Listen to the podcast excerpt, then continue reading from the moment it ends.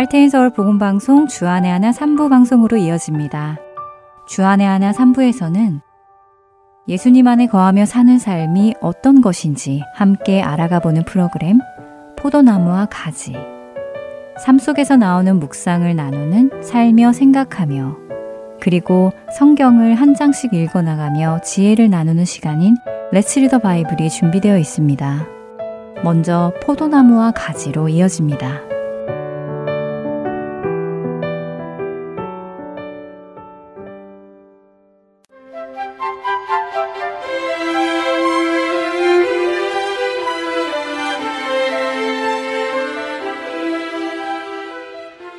여러분 안녕하세요. 포도나무와 가지 진행의 민경훈입니다. 하나님께서 세상을 창조하시고 가장 먼저 만드신 공동체는 아담과 이브였습니다. 그리고 후에 이스라엘 열두 지파를 세우셨지요. 예수님과 성령님을 보내셔서는 교회 공동체를 만드셨습니다. 하나님의 백성이라는 공동체를 만드셨지요. 이 교회라는 공동체를 만드시기 전에 예수님께서는 요한복음 17장 11절에서 거룩하신 아버지여 내게 주신 아버지의 이름으로 그들을 보존하사 우리와 같이 그들도 하나가 되게 하옵소서라고 말씀하십니다. 예수님은 우리가 하나가 되기를 간절히 기도하셨습니다. 그리고 성경은 곳곳에서 성도의 하나됨에 대해 말씀하시지요. 너희는 그리스도의 몸이요 지체의 각 부분이라 라고 고린도전서 12장 27절에서 말씀하시고 평안에 매는 줄로 성령이 하나 되게 하신 것을 힘써 지키라. 몸이 하나요 성령도 한 분이시니 이와 같이 너희가 부르심의 한 소망 안에서 부르심을 받았느니라 라고 에베소서 4장 3절과 4절에서도 말씀하십니다. 특별히 에베소서의 이 말씀은 성도가 하나라는 사실을 넘어 그렇게 하나가 되게 하신 것을 힘써 지켜야 한다고 말씀하시지요.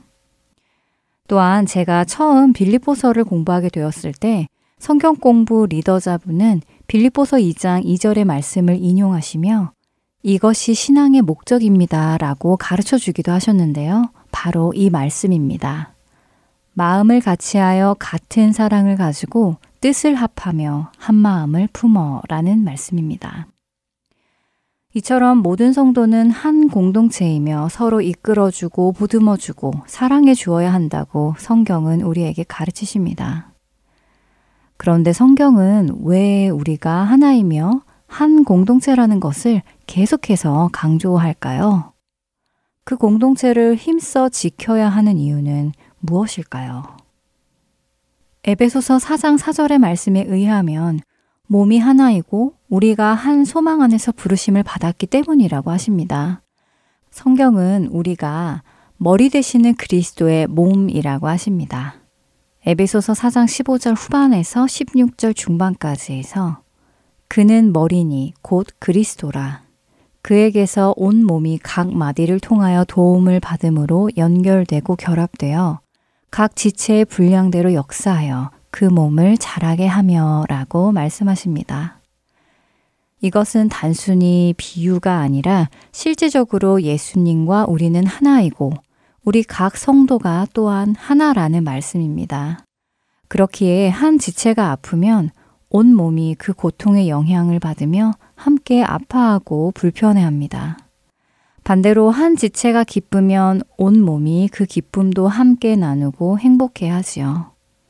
이 사실은 참으로 중요한 것입니다. 그리고 이 사실은 성도들이 서로에게 어떤 도움을 줄 수 있는지를 알려주는 중요한 부분이기도 하고요. 그렇다면 성도가 서로에게 어떤 도움을 줄 수 있을까요? 그것은 멸망할 세상과의 싸움, 곧 영적인 전쟁을 싸우고 세상의 유혹과 시험으로부터 승리하기 위해 성도는 함께 싸워줄 전우가 필요하고 공동체는 바로 그 전우들의 도움을 줄 수 있다는 것입니다. 제 이야기를 잠깐 해드리겠습니다. 멸망할 세상은 끊임없이 하나님으로부터 멀어지는 가치관을 만들어내고 그것을 사람들의 영혼에 주입시킵니다. 그러한 세상의 가치관에 노출되면 자신도 모르는 사이 그러한 세상의 가치관들이 이상하지 않은 오히려 그것들이 정상적으로 느껴지기 시작하지요. 저는 20대를 한국에서 보냈습니다. 하나님을 모르는 삶을 살았고요. 그래서 제가 가진 사회적 가치관들, 곧 직업관, 물질관, 결혼관, 이혼관, 혼전 동거, 혼전 임신, 그리고 요즘 문제가 되는 동성애까지 모두 세상이 주는 가치관을 배우며 지냈고 세상이 괜찮다고 하는 것을 저 자신도 괜찮은 것이라고 생각하며 살았습니다. 세상은 더 많이 벌고 더 높이 올라가고 이런 것들을 지탱해 줄 결혼 상대를 찾고 그렇게 살아보다가 안 맞으면 이혼하고 이런 결혼과 이혼이 번잡스럽고 복잡하니 아예 미리 살아보고 결혼하자는 혼전 동거나 그런 중에 생겨나는 혼전 임신, 혼외 임신 등 이런 것들이 다른 사람에게 큰 피해를 끼치는 것이 아니라면 굳이 반대하거나 옳지 않은 일이야 라고 볼 일이 아니라고 생각했습니다. 찬양 한 곡 듣고 계속 말씀 나누겠습니다.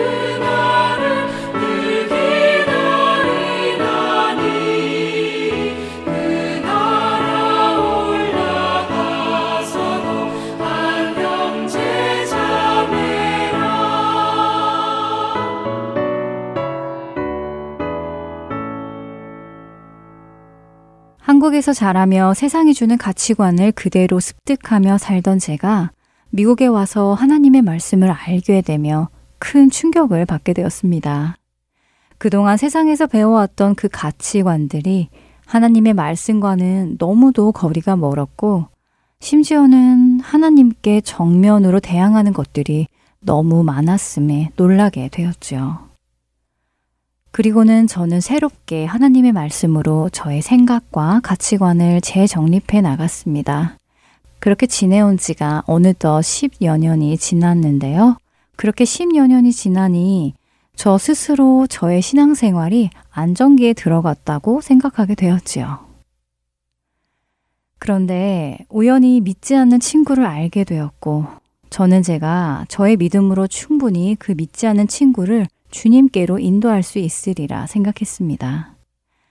그러나 현실은 그렇게 쉽지 않았습니다. 오히려 제가 선한 영향을 끼치는 것보다 저의 영혼이 세상의 영향을 받고 있음을 느끼기 시작했지요.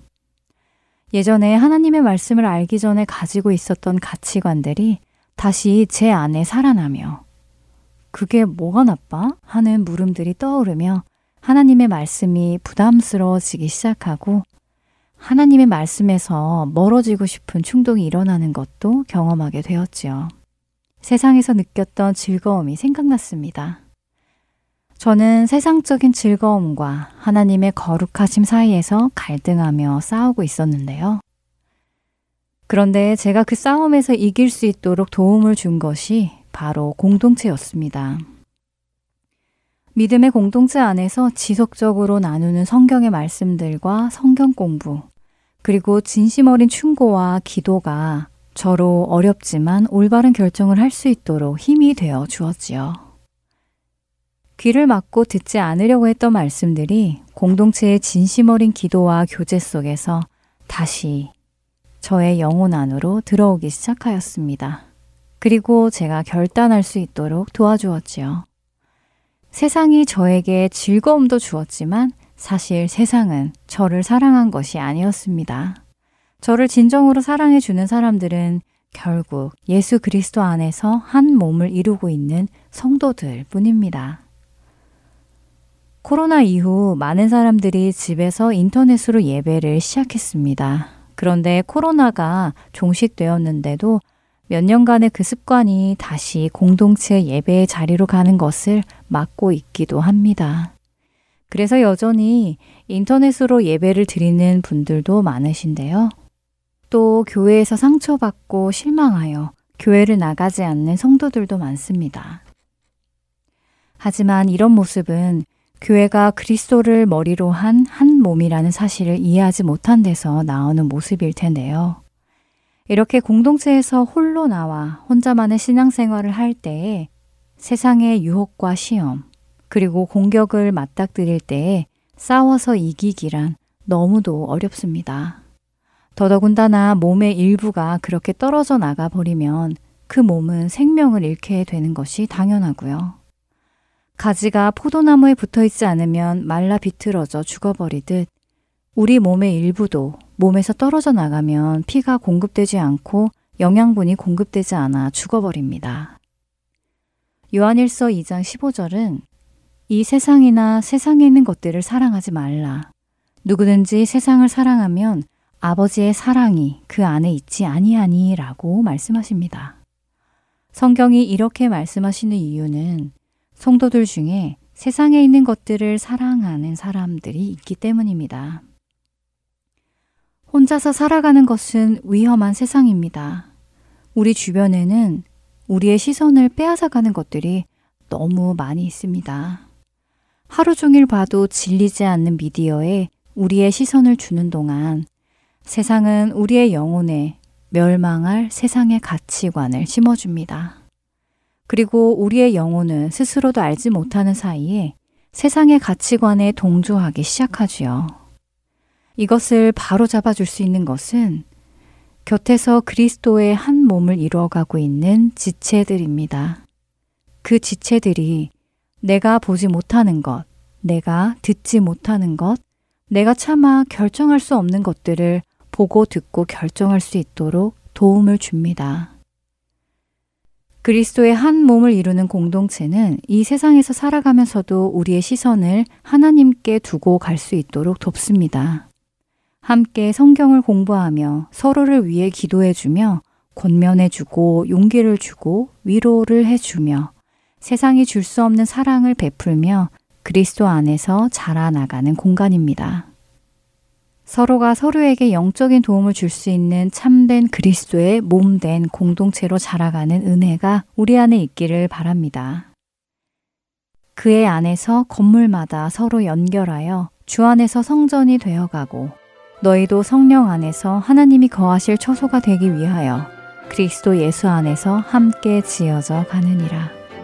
에베소서 2장 21절과 22절의 말씀입니다. 포도나무와 가지 다음 시간에 뵙겠습니다.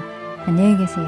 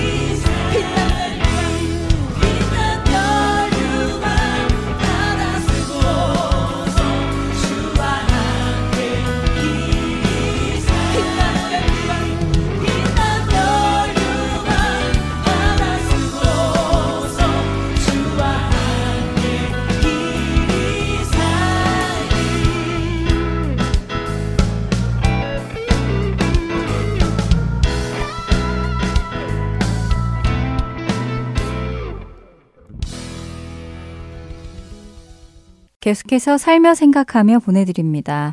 오늘은 아리조나에서 김지인 성도가 진행합니다.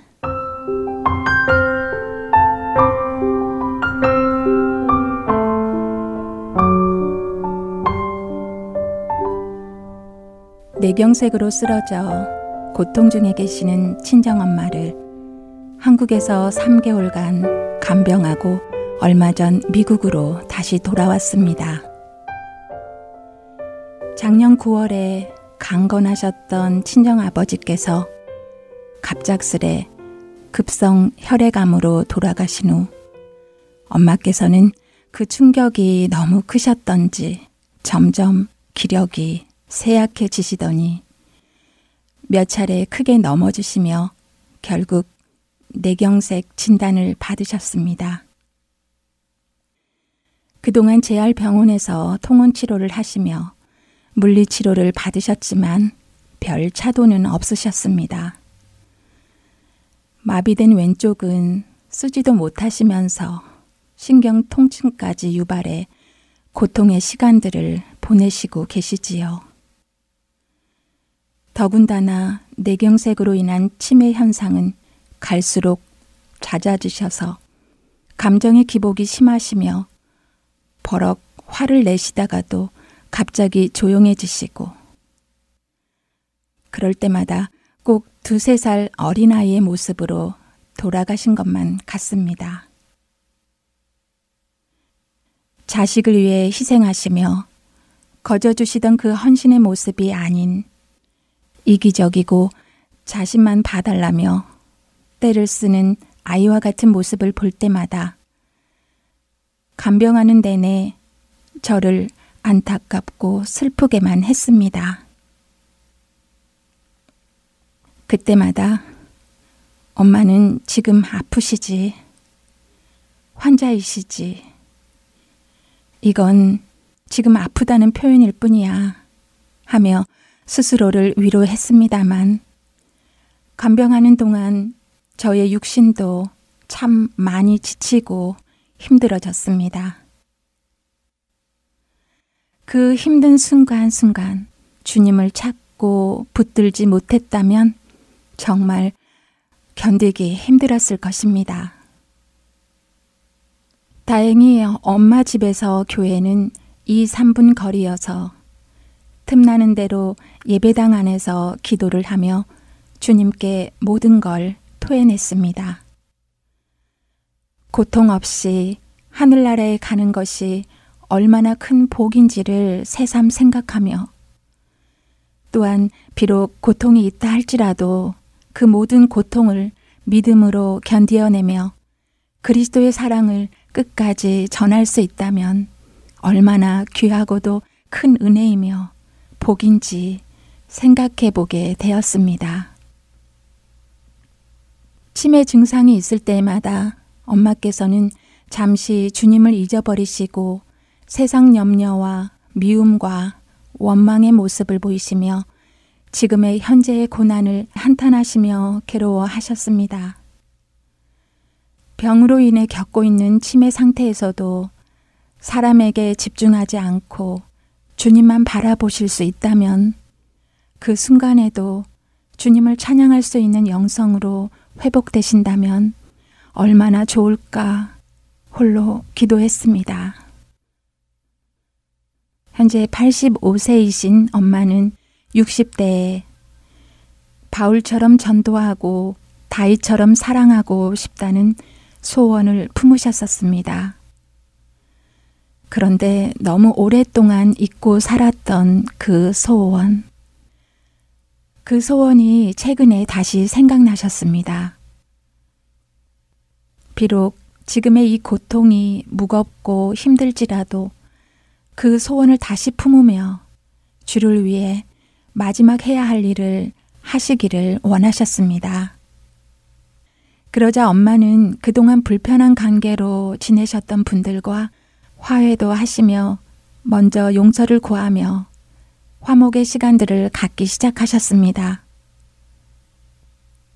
누구와 통화를 하시거나 만나서 대화를 나누실 때에는 꼭 미안해요. 고마웠어요. 사랑해요 하시며 마음을 전하기 시작하셨습니다.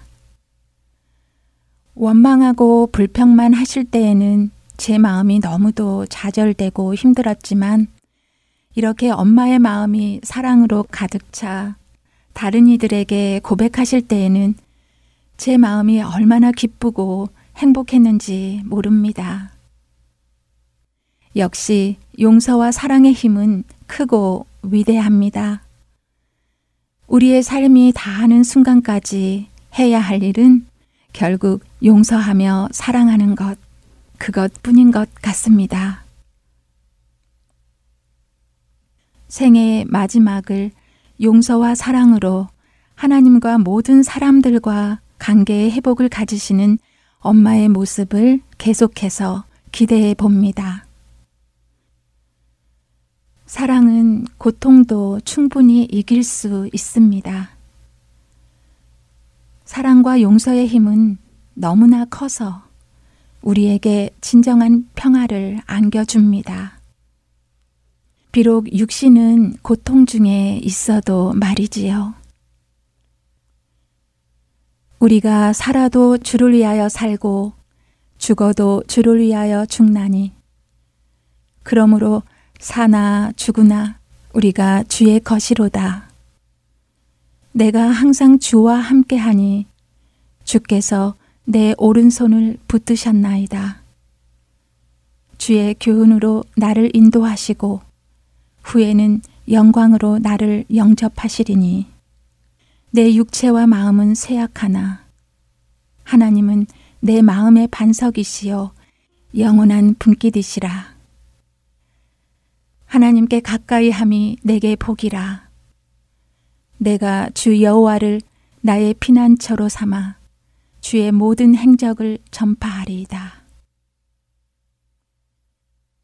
로마서 14장 8절의 말씀과 시편 73편의 말씀을 기억하며 엄마께서 생의 마지막까지 주의 사랑과 용서를 전파하시기를 간절히 기도합니다.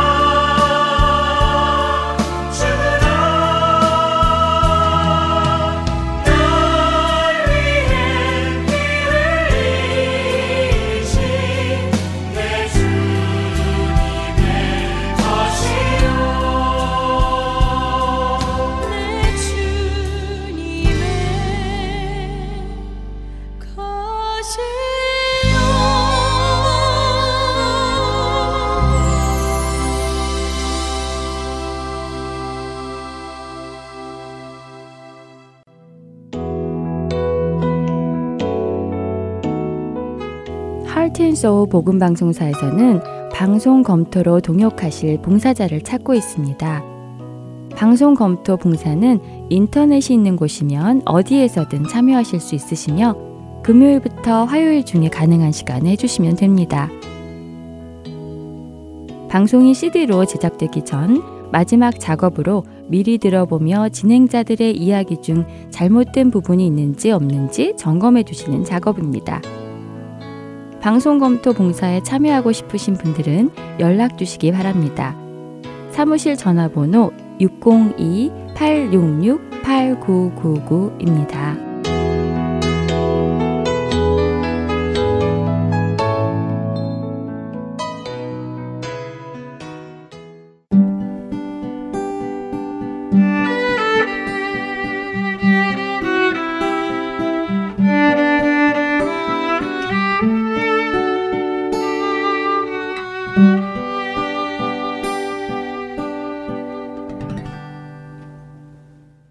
말씀을 묵상하는 시간, Let's Read the Bible로 이어드립니다.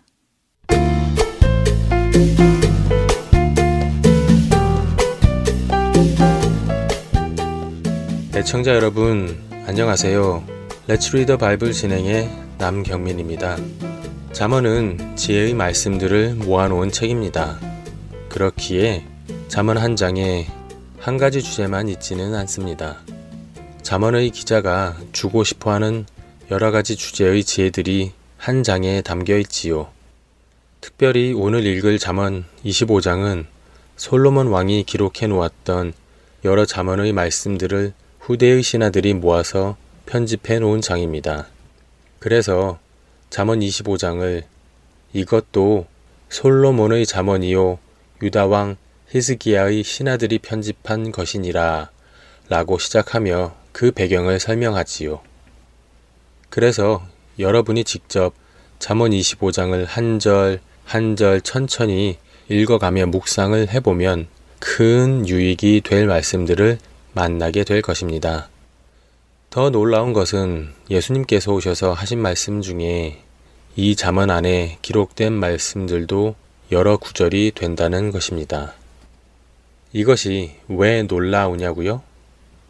예수님은 말씀이 육신이 되어 오신 분이십니다. 하나님의 말씀이 예수님이시지요. 솔로몬 왕이 예수님이 오시기 천년 전에 기록한 말씀을 예수님이 오셔서 다시 하셨다는 것은 솔로몬의 지혜가 곧 하나님의 말씀이신 예수님으로부터 왔다는 증거이기 때문입니다. 예수님이 오셨을 때 구약의 말씀을 인용하신 것은 다른 선지자들이나 우리들이 성경 말씀을 인용하는 것과는 전혀 다른 일입니다. 우리는 성경의 말씀을 말 그대로 인용하는 것이지만 예수님은 그 선지자들과 성경의 저자들이 쓴 그 말씀들의 본체이시기 때문이지요. 예수님이 구약의 말씀을 인용하시는 것은 자신이 선지자들과 성경의 저자들에게 하셨던 그 말씀을 다시 말씀하시는 것이기 때문입니다. 오늘 잠언 25장을 읽어 가시며 솔로몬에게 말씀하셨던 예수님을 만나는 우리가 되기를 기대해 봅니다. Let's read the Bible 잠언 25장 1절에서 28절까지의 말씀을 읽겠습니다. 이것도 솔로몬의 잠언이요 유다 왕 히스기야의 신하들이 편집한 것이니라. 이를 숨기는 것은 하나님의 영화요, 이를 살피는 것은 왕의 영환이라. 하늘의 높음과 땅의 깊음 같이 왕의 마음은 헤아릴 수 없느니라. 은에서 찌꺼기를 제하라. 그리하면 장색의 쓸만한 그릇이 나올 것이요. 왕 앞에서 악한 자를 제하라. 그리하면 그의 왕위가 의로 말미암아 견고히 서리라. 왕 앞에서 스스로 높은 채 하지 말며 대인들의 자리에 서지 말라. 이는 사람이 내게 이리로 올라오라고 말하는 것이 내 눈에 보이는 귀인 앞에서 저리로 내려가라고 말하는 것보다 나음이니라. 너는 서둘러 나가서 다투지 말라. 마침내 네가 이웃에게서 욕을 보게 될 때 네가 어찌할 줄을 알지 못할까 두려우니라. 너는 이웃과 다투거든 변론만 하고 남의 은밀한 일은 누설하지 말라. 듣는 자가 너를 꾸짖을 터이요 또 네게 대한 악평이 내게서 떠나지 아니할까 두려우니라. 경우에 합당한 말은 아로새긴 은 쟁반의 금사관이라. 슬기로운 자의 책망은 청종하는 귀의 금고리와 정금 장식이니라. 충성된 사자는 그를 보낸 이에게 마치 추수하는 날에 얼음 냉수 같아서 능히 그 주인의 마음을 시원하게 하느니라. 선물한다고 거짓 자랑하는 자는 비 없는 구름과 바람 같으니라. 오래 참으면 관원도 설득할 수 있나니 부드러운 혀는 뼈를 꺾느니라. 너는 꿀을 보거든 조카리만큼 먹으라. 과식함으로 토할까 두려우니라. 너는 이웃집에 자주 다니지 말라. 그가 너를 싫어하며 미워할까 두려우니라. 자기의 이웃을 쳐서 거짓 증거하는 사람은 방망이요, 칼이요, 뾰족한 화살이니라. 환난 날에 진실하지 못한 자를 의뢰하는 것은 부러진 이와 위골된 발 같으니라. 마음이 상한 자에게 노래하는 것은 추운 날에 옷을 벗음 같고 소다 위에 식초를 부음 같으니라. 네 원수가 배고파 하거든 음식을 먹이고 목말라 하거든 물을 마시게 하라. 그리 하는 것은 핀 숯을 그의 머리에 놓는 것과 일반이요. 여호와께서 네게 갚아 주시리라. 북풍이 비를 일으킴 같이 참소하는 혀는 사람의 얼굴에 분을 일으키느니라. 다투는 여인과 함께 큰 집에서 사는 것보다 움막에서 혼자 사는 것이 나으니라. 먼 땅에서 오는 좋은 기별은 목마른 사람에게 냉수와 같으니라. 의인이 악인 앞에 굴복하는 것은 우물이 흐려짐과 샘이 더러워짐과 같으니라.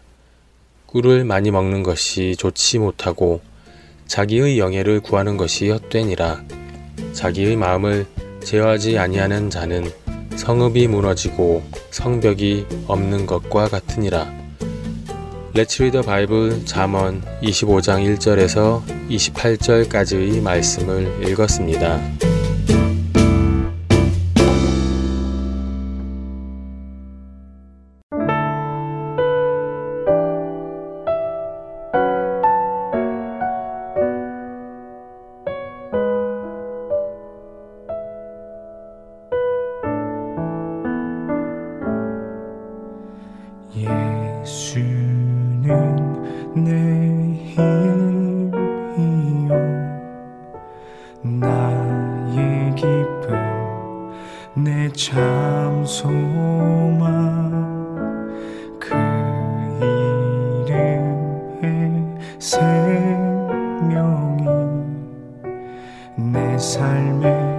영원